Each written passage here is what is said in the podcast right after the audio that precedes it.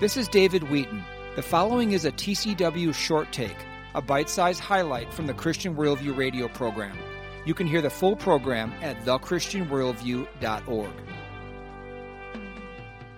Look at these three fulfilled Bible prophecies. These are just irrefutable. What would you say those are? And why is the response to Bible prophecy, even fulfilled Bible prophecies. For believers, it's an increased faith. But for non believers, it somehow results in a mocking doubt to Bible prophecy. You quoted uh, 2 Peter 3 9, where it talks about how God is patient, not wanting people to perish. And that ties back to what we were talking earlier about imminency, about the rapture being imminent, about it being able to happen any time.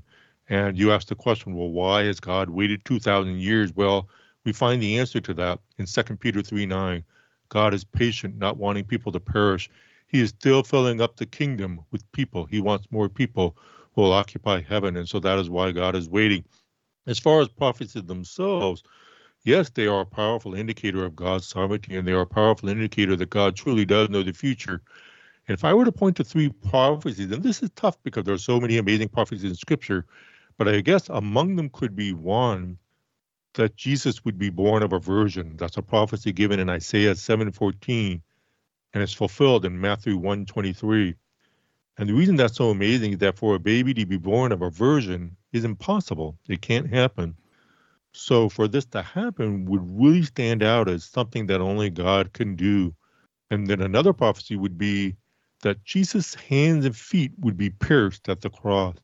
We find that prophecy in Psalm 22, verses 14 through 16. Now, Psalm 22 was written a thousand years before the crucifixion, and was also written before anyone came up with the idea of punishing people through the crucifixion. So, before the crucifixion even existed, we see a description of the crucifixion in Psalm 22, where Christ's hands and feet would be pierced, and we see the fulfillment of that in Luke chapter 24 when Jesus is on the cross. Another one that's really amazing is the fact that Jesus would be born in Bethlehem. There's three amazing things about this prophecy. One is God gave this prophecy 500 years before Christ was born.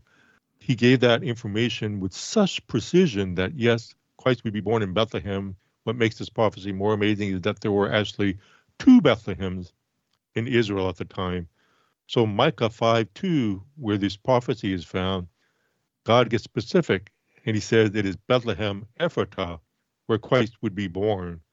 And we see that fulfilled in Matthew 2 6. The third thing that makes this prophecy so amazing is that Joseph and Mary did not live in Bethlehem at the time of Christ's birth. Instead, a Roman ruler had to require a census where people would move and go to the place of their birth in order to fulfill the requirements of the census. And this required Joseph and Mary to travel and go to Bethlehem at the very time that Jesus would be born. So, in multiple ways, this prophecy about Christ being born in Bethlehem is just absolutely amazing that God could have such precision so far in advance. And then, over the next 500 years, orchestrate all those events, all those people, all those places so that these things really happened exactly as he said they would happen. And as far as people scoffing and mocking prophecy, well, a lot of it comes down to what perspective people have of God and the Bible.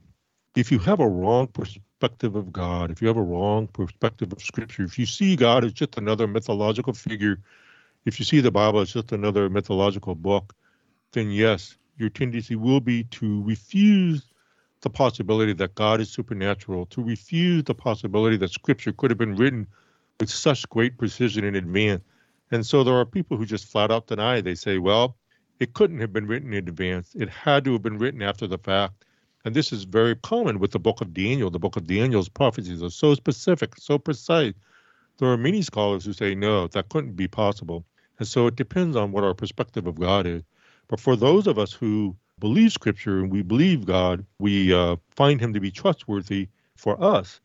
These prophecies and their fulfillment are incredible evidence that God really is supernatural, that God really does know the future, and that He really is sovereign over history. And all of that helps to bolster our faith. This has been a short take from the Christian Worldview radio program. To hear the full program and connect with this nonprofit radio ministry, go to thechristianworldview.org. I'm David Wheaton.